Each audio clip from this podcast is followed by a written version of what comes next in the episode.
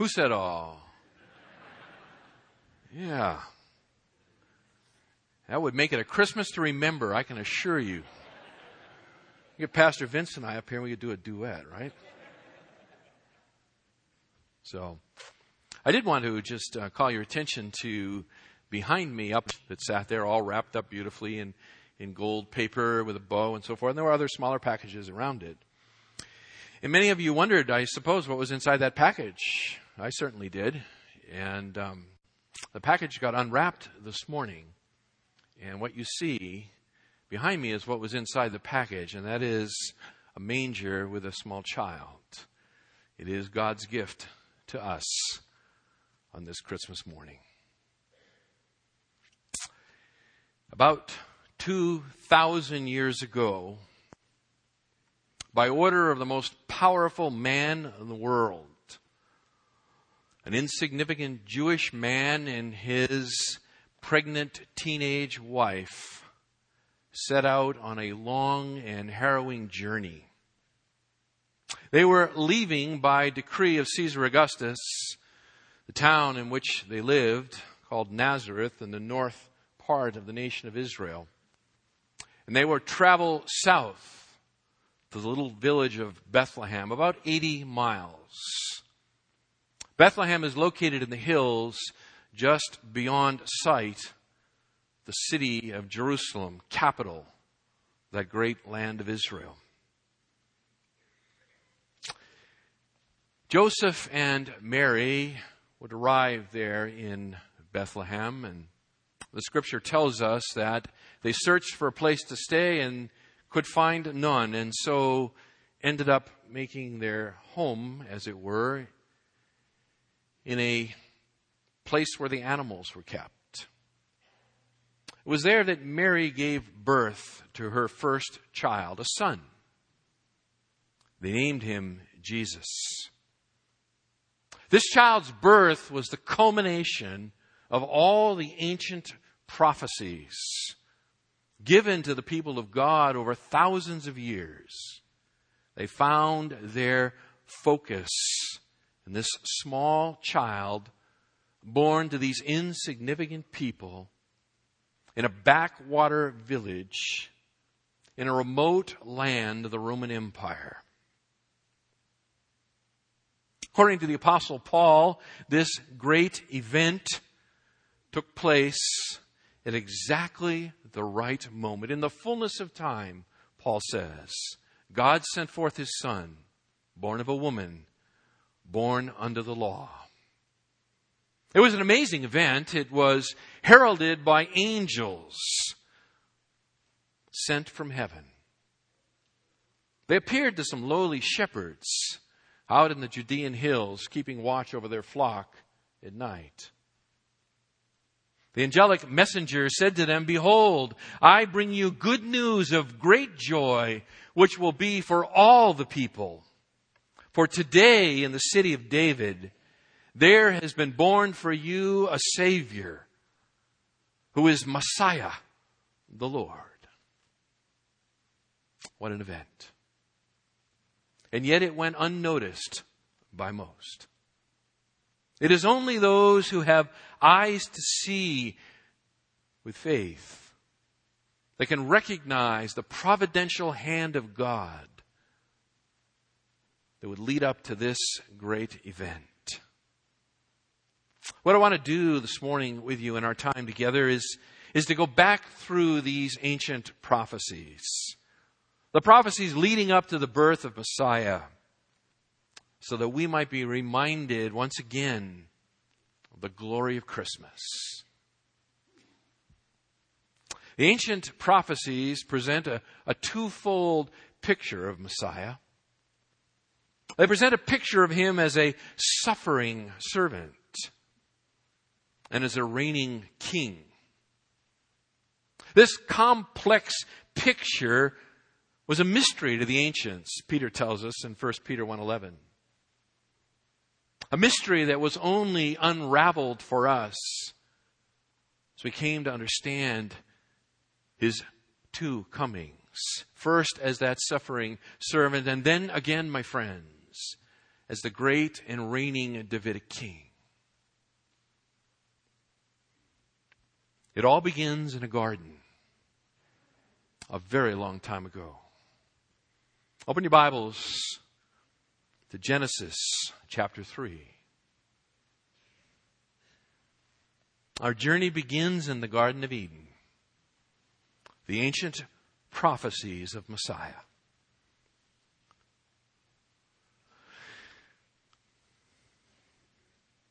God spoke this universe into existence, Genesis 1 tells us.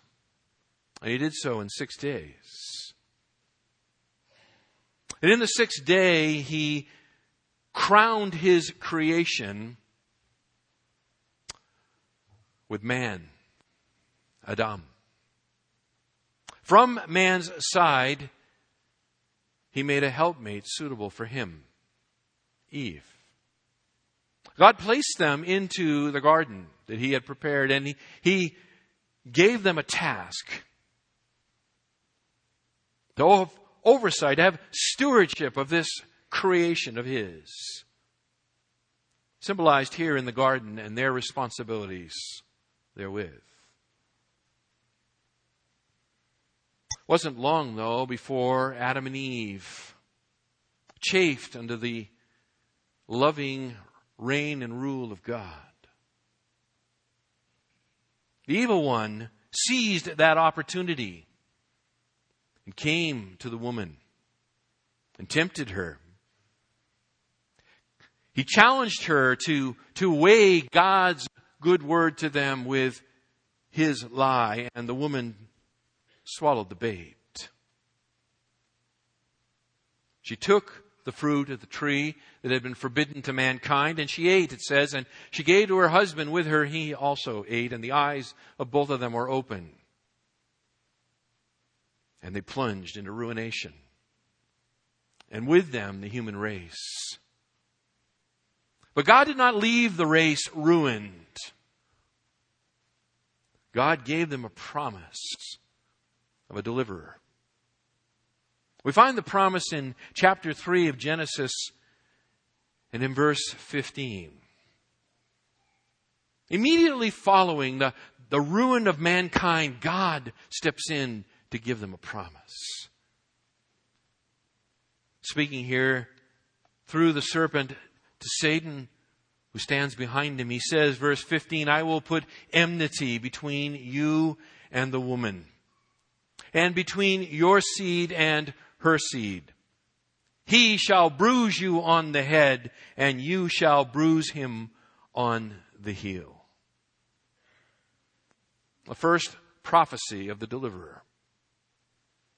There's a number of things that we could lift out of this quickly as we begin to paint a composite picture. And that's what I really want to do with you this morning is, is look upon prophecy upon prophecy and, and, paint the, and paint this great composite picture of Messiah. Immediately we can see that it is God who will send the deliverer. I will put enmity between you, he says. It is God who will send forth the deliverer. It is his gift. This deliverer will be a man. He shall bruise you on the head. This man will spring from the seed of a woman. Now that's puzzling, isn't it? Normally we speak of the seed of a man, but Messiah will proceed from the seed of a woman, he says. And he will crush Satan at a terrible cost to himself. With this small snippet of information, Adam and Eve, ejected from the garden, begin to seek to fulfill the mandate anyway. In chapter 4 and verse 1, the man had relations with his wife Eve, and she conceived and gave birth to Cain. And she said, And I have gotten a man child with the help of the Lord. An alternative translation for that verse is, I have gotten a man, the Lord. I suspect actually that that's a better translation. That immediately Eve and Adam are looking for the deliverer. That one who will come and redeem them. And thus, in the birth of their first child, they have tremendous hope. The curse will be undone. And yet, that first son turns out to be the worst of possible disappointments. And yet, the promise goes on. We turn to Genesis 9 and, and verse 26 to see the next installment in the picture. Of course, we know that in Genesis chapters 6, 7, and 8, God has sent a flood to destroy the earth because of its wickedness, save one man and his children and their wives. Noah alone is rescued, chapter 7, verse 1. Noah's three sons, Shem, Ham, and Japheth. It is through them that the earth will be repopulated. We're familiar with chapter 9 and the fact that Ham dishonors his father. Because of that, a curse is pronounced upon the descendants of Ham. But a blessing is pronounced, verse 26, upon his son Shem and his posterity. He also said, Blessed be the Lord, the God of Shem, and let Canaan be his servant.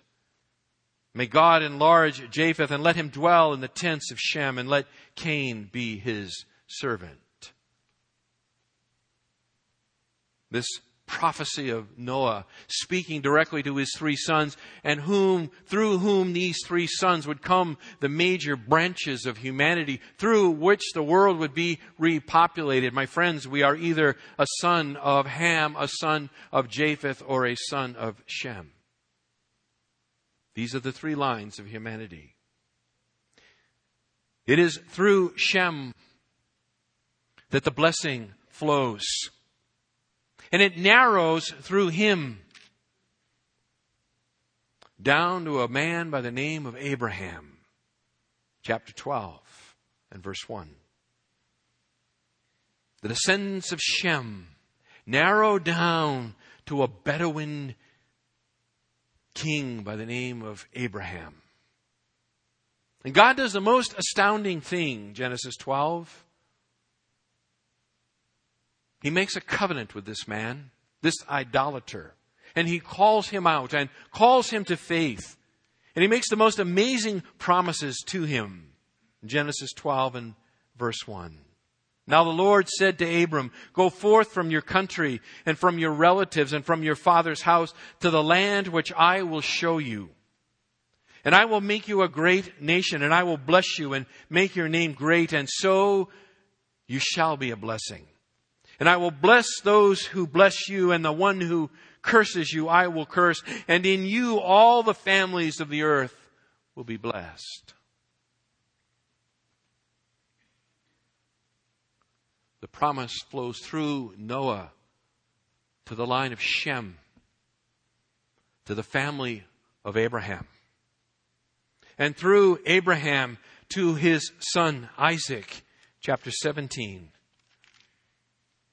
and verse 21. God says, But my covenant I will establish with Isaac, whom Sarah will bear to you at this season next year. Through Isaac, the promise flows to Jacob. Genesis 25 and verse 23.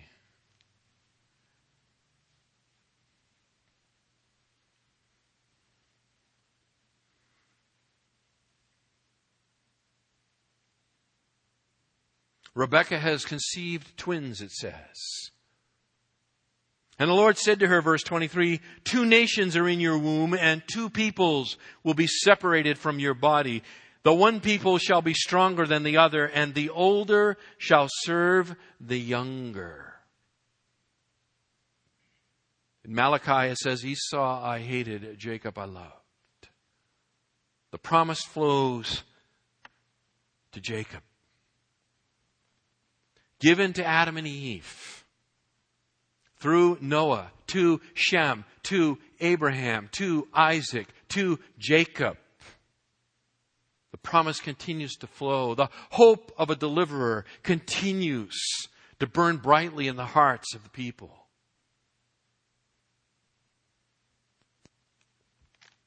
Then Genesis 49, we see something most interesting. Jacob on his deathbed, speaking to his sons, offering them blessings, prophetically so. And he makes this most interesting statement in chapter 49 and verse 10 to one of his 12 sons, a son by the name of Judah. And he says, verse 10, the scepter shall not depart from Judah, nor the ruler's staff from between his feet, until Shiloh comes, and to him shall be the obedience of the peoples. Fascinating. Fascinating. This one, coming through the Semitic branch of humanity, through the promise to Abraham and to his son Isaac and to his son Jacob and now to his son Judah. The coming one will proceed from a divine line, a line of kings from the tribe of Judah. A coming king. God's people go into exile into Egypt and suffer horribly for 400 years.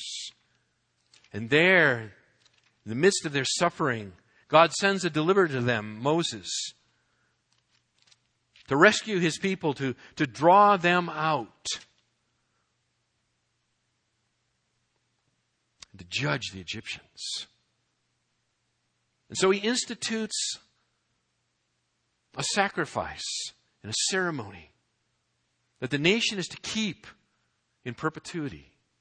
Exodus chapter 13, or excuse me, Exodus chapter 12. Exodus 12.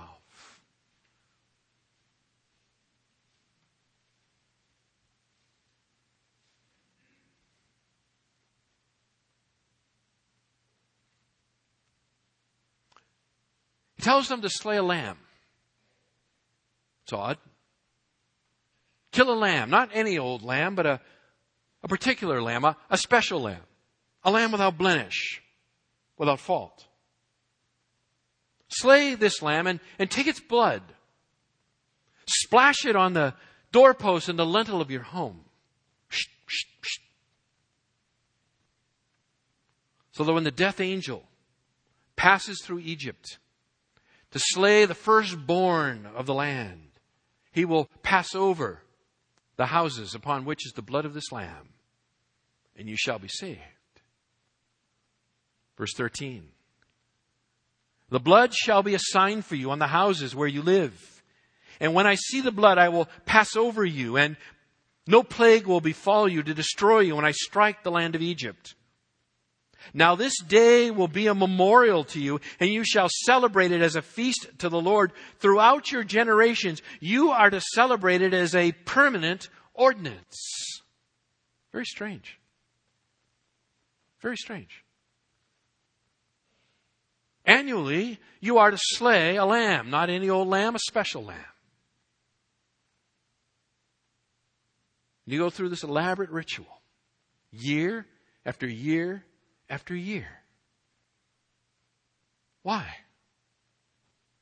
Because it is your deliverance. It is the atonement for your sin. God will pass over your sins because of the death of this animal, this innocent one.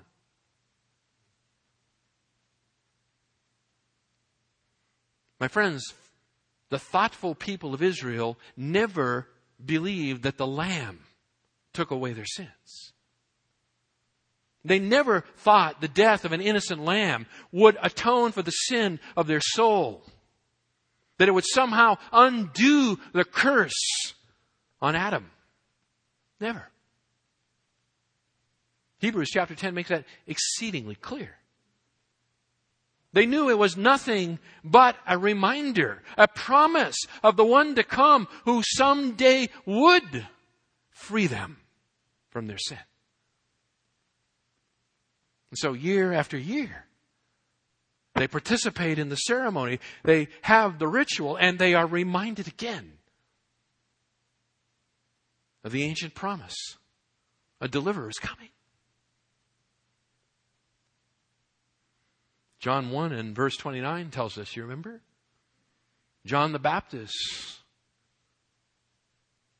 Behold, the Lamb of God who takes away the sin of the world.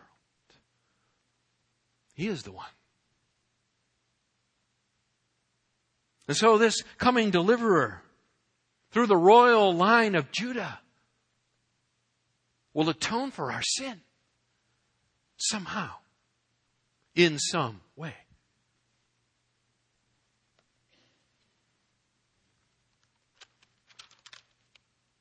Turn to the book of Deuteronomy.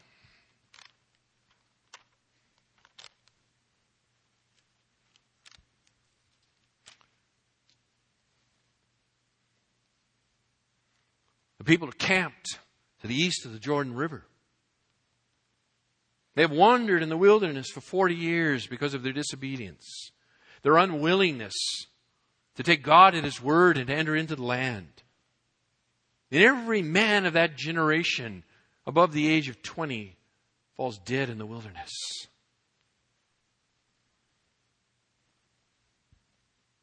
All except Moses, Joshua, and Caleb, right?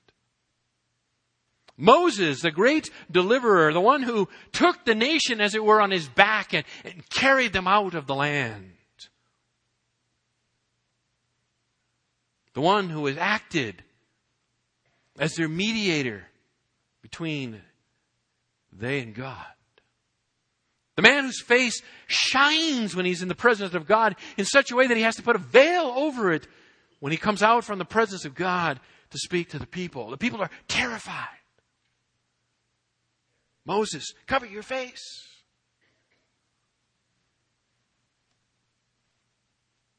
Moses, greatest prophet, himself cannot enter into the land because of his faithless act. And there, with the tribes gathered on the east side of the Jordan River, ready to enter in, he, he gives the law to them a second time to prepare them to enter into the land. And he says, I am not going to be going in with you. I will die outside the land for my sin. But do not worry. Do not worry. Chapter 18, verse 15. The Lord your God will raise up for you a prophet like me from among you from your countrymen, you shall listen to him. Moses, how will we go into the land? What will we do without you? Do not fear. God will raise up another, just like me. The coming one will be a prophet, we're told. Fascinating. A prophet like Moses. You know from your readings in the New Testament, right? There was a constant question on the minds of the people. Are you the prophet? Long foretold. He will be a prophet like Moses. But not only will he be a prophet, he will be a priest. Psalm 110 and verse 4.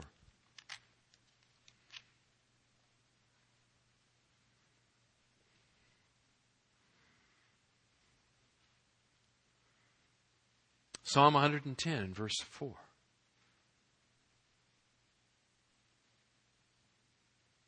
Art, I agree with you. I love to hear the sound of pages. That, by the way, is the reason we don't display all these scriptures on the screen for you. You know that? We want you to find them in your Bible. Psalm 110 and verse 4. The Lord has sworn and will not change his mind. You are a priest forever according to the order of Melchizedek. Melchizedek. That strange and enigmatic man who appears for but a few verses in Genesis 14 and then passes off the page of Scripture again, only to reappear here in this psalm. This coming one will be a priest. Not a temporal priest like the Levitical priests, like those who are of descent from Aaron. The ones who cannot continue in their priestly duties because of death. This priest will be a priest, it says, forever. Forever. According to the order of Melchizedek, he will come from outside the Levitical priesthood.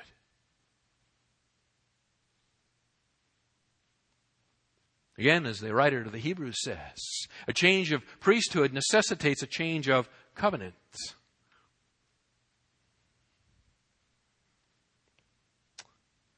The deliverer will be a prophet, he will be a priest, and he will be a king. 2 Samuel chapter 7.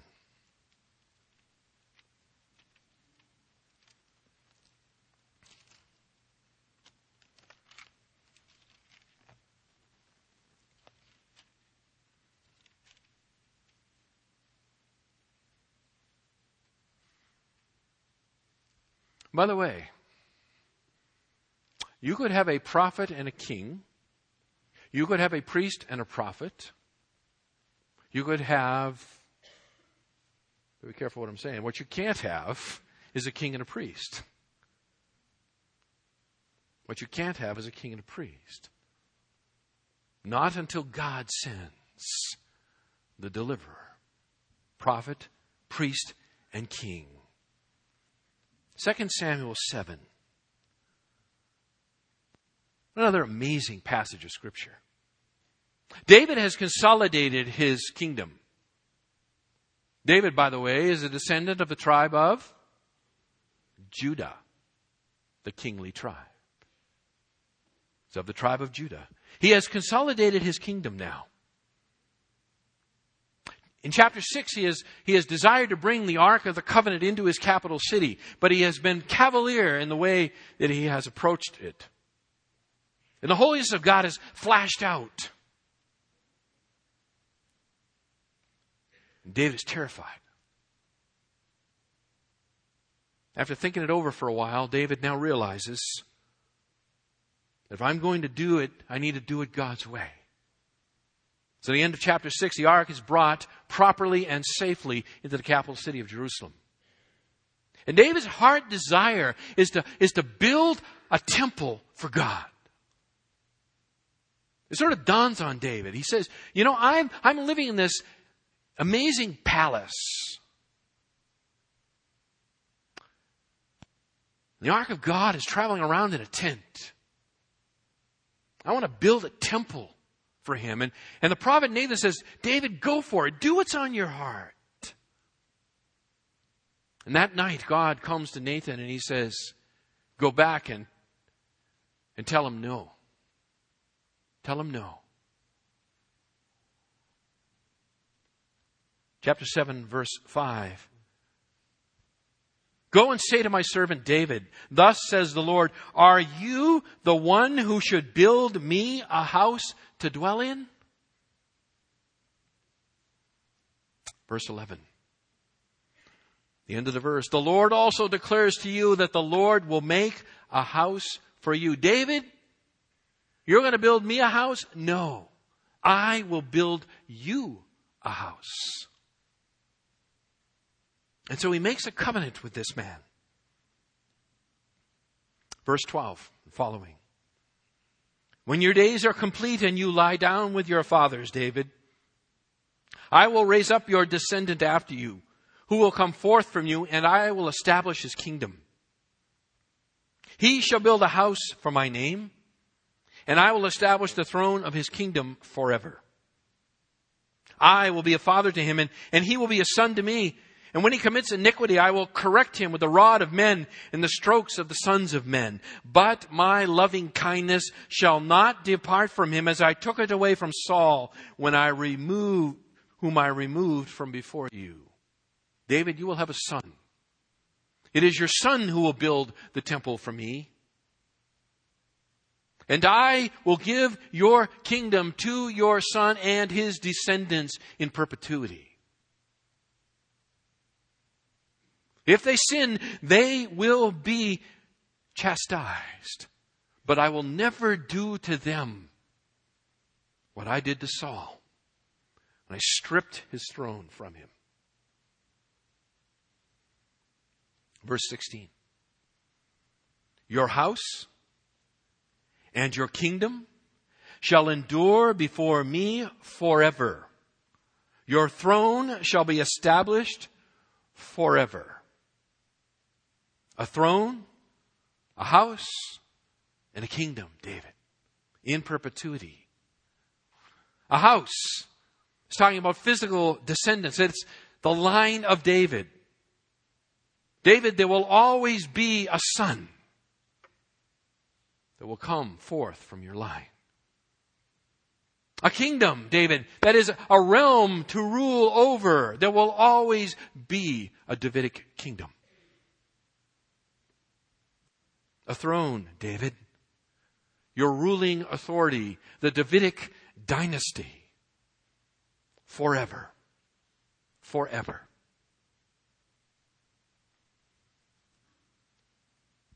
This coming one this coming king. This one long foretold, long promised, has now been narrowed down to the line of David. To the line of David.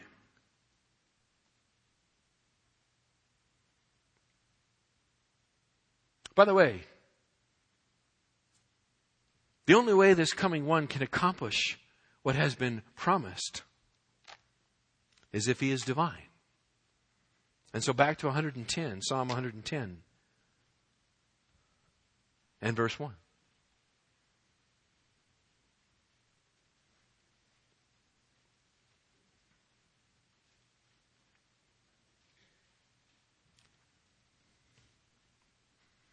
Psalm 110 and verse 1. The Lord says to my Lord, David writes, Sit at my right hand until I make your enemies a footstool for your feet. The Lord says to my Lord,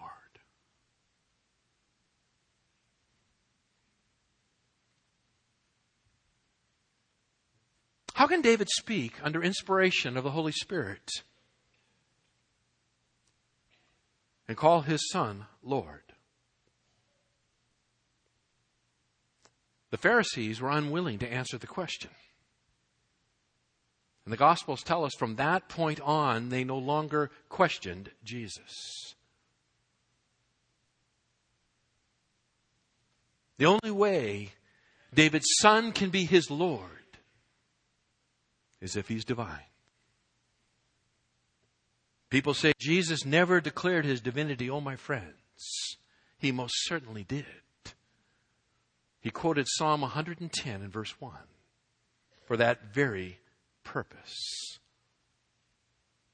The deliverer will be divine. This divine deliverer will rule the world. Isaiah chapter 2 and verse 4.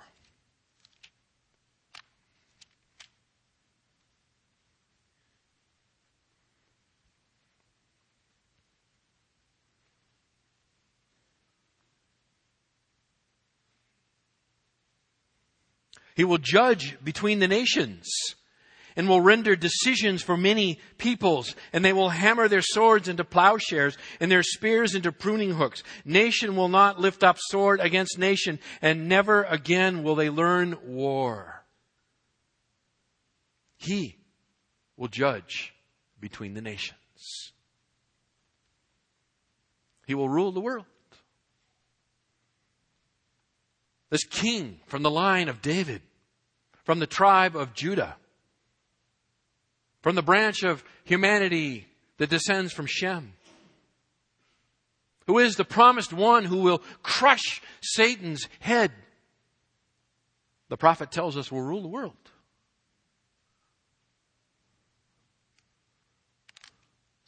Chapter 7 and verse 14.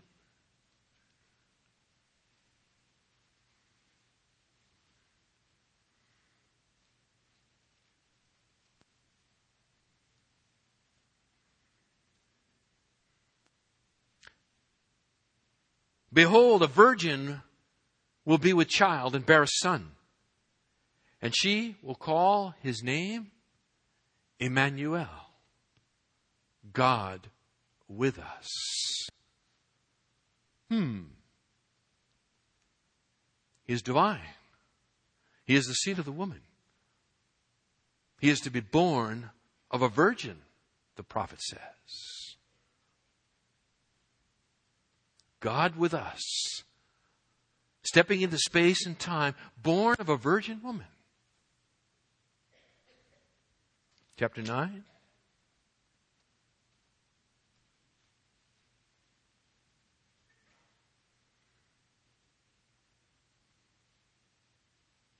The prophet continues, For a child will be born to us, a son will be given to us, speaking of his preexistence.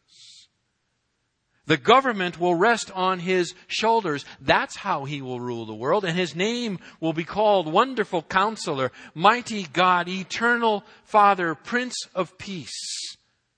There will be no end to the increase of his government or of peace on the throne of David and over his kingdom to establish it and to uphold it with justice and righteousness from then on and forevermore. And in case you're wondering, the zeal of the Lord of hosts will accomplish this.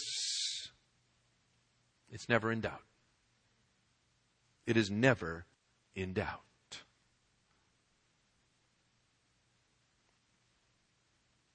He is divine.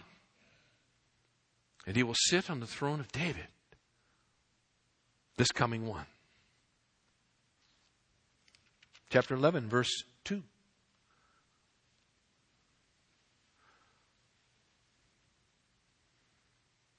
He will bear the theocratic anointing. 11:2 The spirit of the Lord will rest on him the spirit of wisdom and understanding, the spirit of counsel and strength, the spirit of knowledge and the fear of the Lord. You'll be equipped by the anointing of the Holy Spirit of God to fulfill his ministry. He will be the servant of Yahweh. Chapter 42.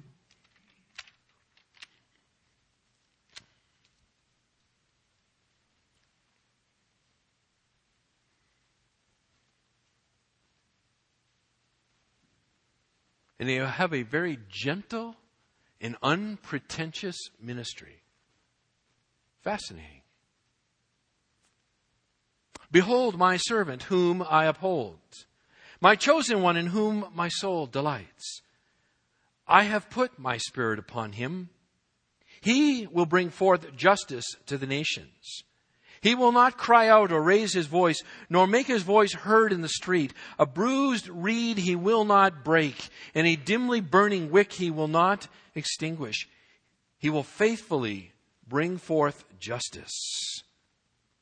He will not be disheartened or crushed until he has established justice in the earth, and the coastlands will wait expectantly for his law. Who ever heard of a king who ever heard of a king that a bruised reed he will not break and a dimly burning wick, a, a flickering candle wick, he will not snuff out? Who's ever heard of a king like that? We've heard of kings with armies. This king will be the gentle one. The gentle one anointed with the Spirit of God, who will come to restore the nation of Israel and, and bring light to the Gentiles, chapter 49.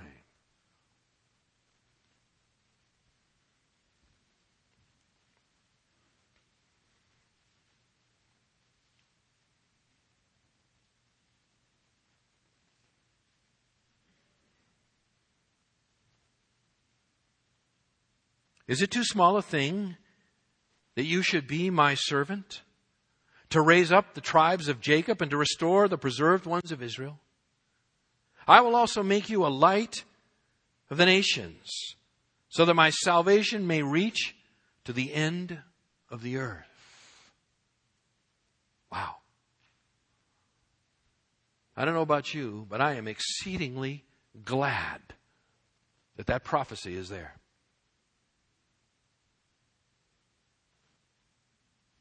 I mean, we're talking about a Jewish Messiah, isn't that right? Comes through the line of Shem, through the tribe of Judah, through the house of David. It didn't get any more Jewish than that. He's going to restore the ancient people. He will sit on David's throne forever. He will restore the land of Israel.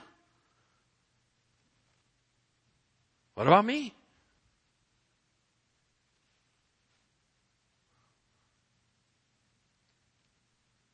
I will make you a light of the nations, so that my salvation may reach to the end of the earth.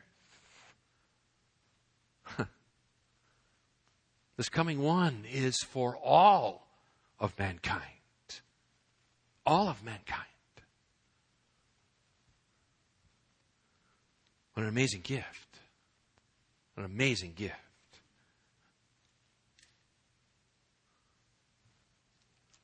He will suffer horribly chapter 53.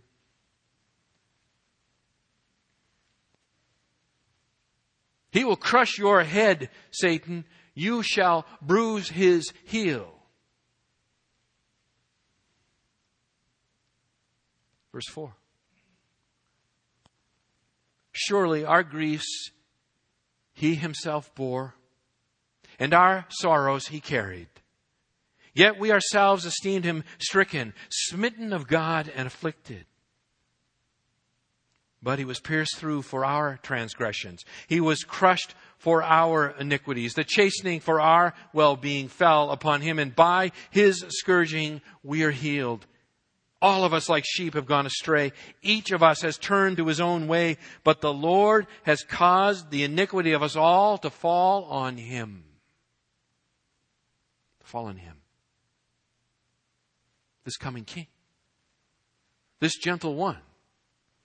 This one who will not snap off a bent twig, won't snuff out a flickering candle wick. Will bear my sin and yours on that awful cross.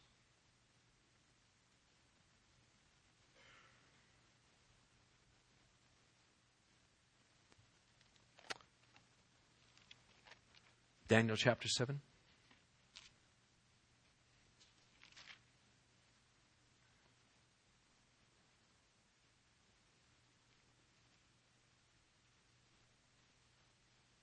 See, sin, in order to be dealt with, cannot just be atoned for.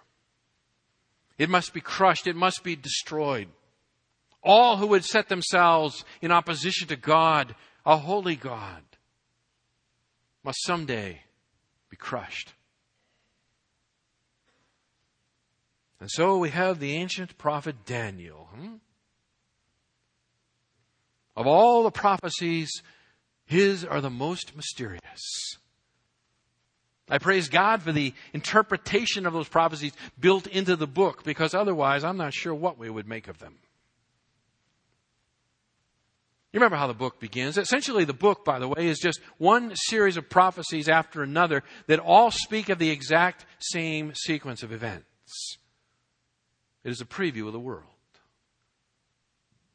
The great king Nebuchadnezzar has a dream, do you remember? In his dream, he sees a statue, and the statue is, is made of various materials, metals. Starts with a head of gold, We have a picture of it there for you. They didn't have cameras in those days, so I don't know how we got that picture. Head of gold, body of silver, thighs and midriff of bronze, legs of iron, feet and toes of a mixture of iron and clay. Do you remember? Nebuchadnezzar is going to kill all of the soothsayers, all of the wise men, all of the interpreter of dreams in his entire realm unless somebody can tell him what this thing means. God enables Daniel to interpret the dream. He says, Nebuchadnezzar, there are going to be a series of empires, world empires. Each empire will gobble the one that precedes it. It begins with Babylon. You are the head of gold.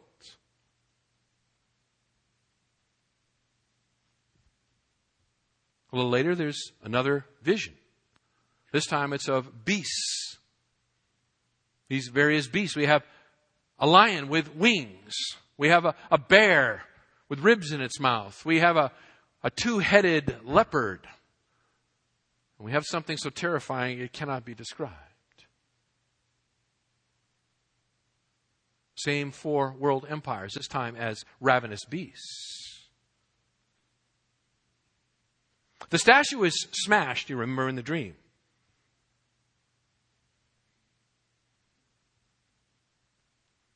By a stone cut without hands.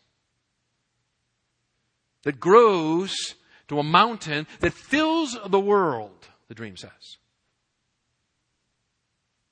There's a kingdom coming, Daniel tells us, that will smash all of these pretender empires.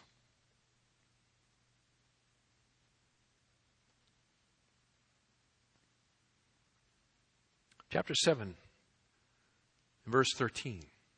After the vision of the beasts, Daniel keeps looking, and he is given this glimpse into the throne room. Verse 13 I kept looking in night visions, and behold, with the clouds of heaven, one like a son of man was coming. And he came up to the Ancient of Days and was presented before him, and to him was given dominion, glory, and a kingdom, that all the peoples, nations, and men of every language might serve him. His dominion is an everlasting dominion which will not pass away, and his kingdom is one which will not be destroyed. There are going to be some impressive world empires. Babylon, Medo Persia, Greece, and Rome. And each will swallow, as it were, the prior empire. But there is a world dominion coming which will crush all of them. It will smash the statue. It will crush the beast. And it'll be headed up by one like a son of man. What was Jesus' most favorite self designation in the Gospels. Do you remember? Son of Man. Son of Man. The coming King will receive an eternal kingdom. Where's this king going to be born, by the way? If I, if I wanted to find him, where would I look? You would look in Micah, tells us, Micah 5 2, right?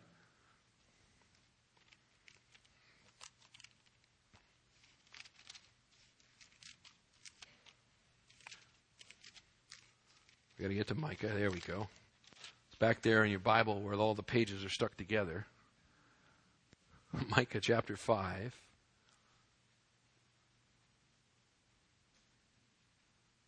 By the way, I had this photo put up here intentionally when I read Micah chapter 5 and verse 2. Where will the coming one be born? But as for you, Bethlehem Ephrathah, too little to be among the clans of Judah. From you one will go forth, for me to be ruler in Israel. His goings forth are from long ago, from the days of eternity. Where will the king be born? He will be born in a little insignificant backwater village named Bethlehem. There's a picture of it. Oh, wait a minute. That's actually modern Bethlehem.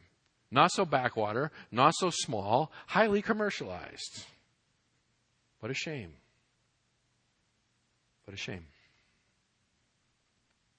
Born in the insignificant village of Bethlehem, five miles outside the city walls of the capital of the nation.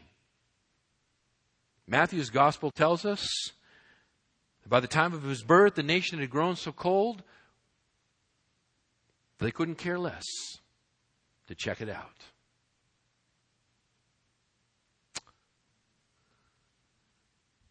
This one will enter Jerusalem humbly, according to Zechariah chapter 9 and verse 9.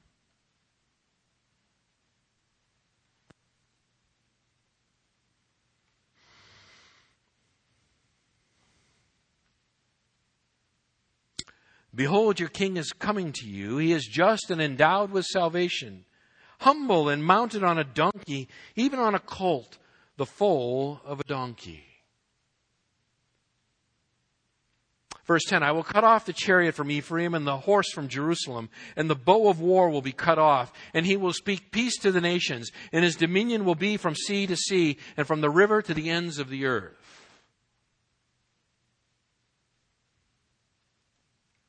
You are living, by the way, in the white spaces between the end of verse 9 and the beginning of verse 10. When he comes the first time, this long promised one will be humble and mounted on the foal of a donkey. When he comes again, he will shatter the nations, establish his dominion from sea to sea. Because when he comes again, he will fight for Israel, chapter 14, beginning in verse 2.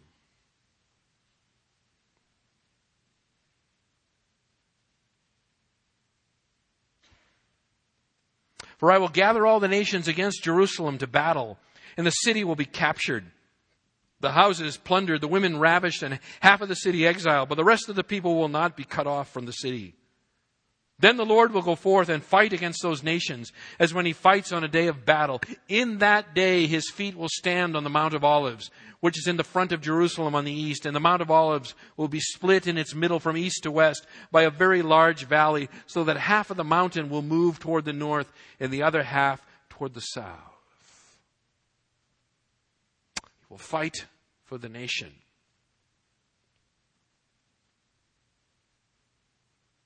Meek and mild, humble and gentle. Like a lamb before its shearers is silent, so he goes to the slaughter, the prophets say. And yet there will be a day when he will shatter all opposition and purge his ancient people. Malachi chapter 3.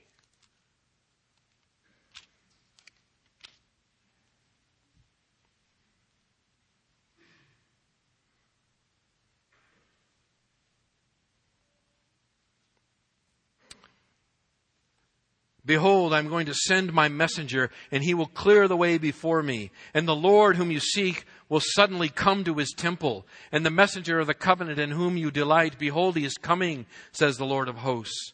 But who can endure the day of his coming? And who can stand when he appears? For he is like a refiner's fire and like a fuller's soap. And he will sit as a smelter and purifier of silver. And he will purify the sons of Levi and refine them like gold and silver so that they may present to the Lord offerings in righteousness. Then the offering of Judah and Jerusalem will be pleasing to the Lord as in the days of old and as in former years. This one comes to purify the nation.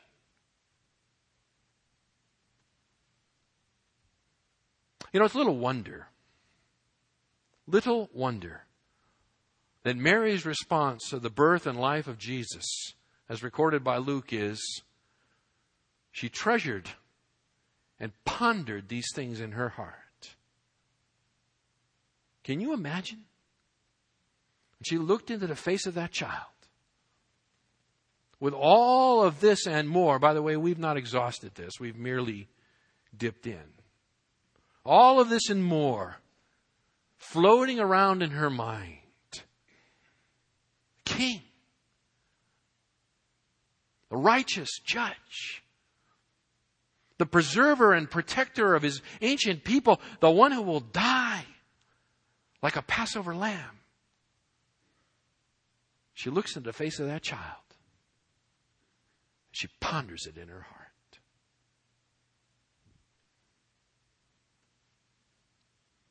Apostle Paul writes these words in Philippians chapter 2. Just listen. He existed in the form of God. He did not regard equality with God a thing to be grasped, but emptied himself, taking the form of a bondservant and being made in the likeness of men. Being found in appearance as a man, he humbled himself by becoming obedient to the point of death, even death on a cross. For this reason also, God highly exalted him and bestowed on him the name which is above every name, so that the name of Jesus every knee will bow of those who are in heaven and on earth and under the earth, and every tongue will confess that Jesus Christ is Lord to the glory, excuse me, to the glory of God the Father. Wow. What a benediction. Friends, this is the glory of Christmas. This is what it's all about. For unto us a child is born, unto us a son is given. How will you respond this year to the glory of Christmas? Will you bow your knee? Will you confess Jesus as Lord to the glory of God the Father. If you cannot do that,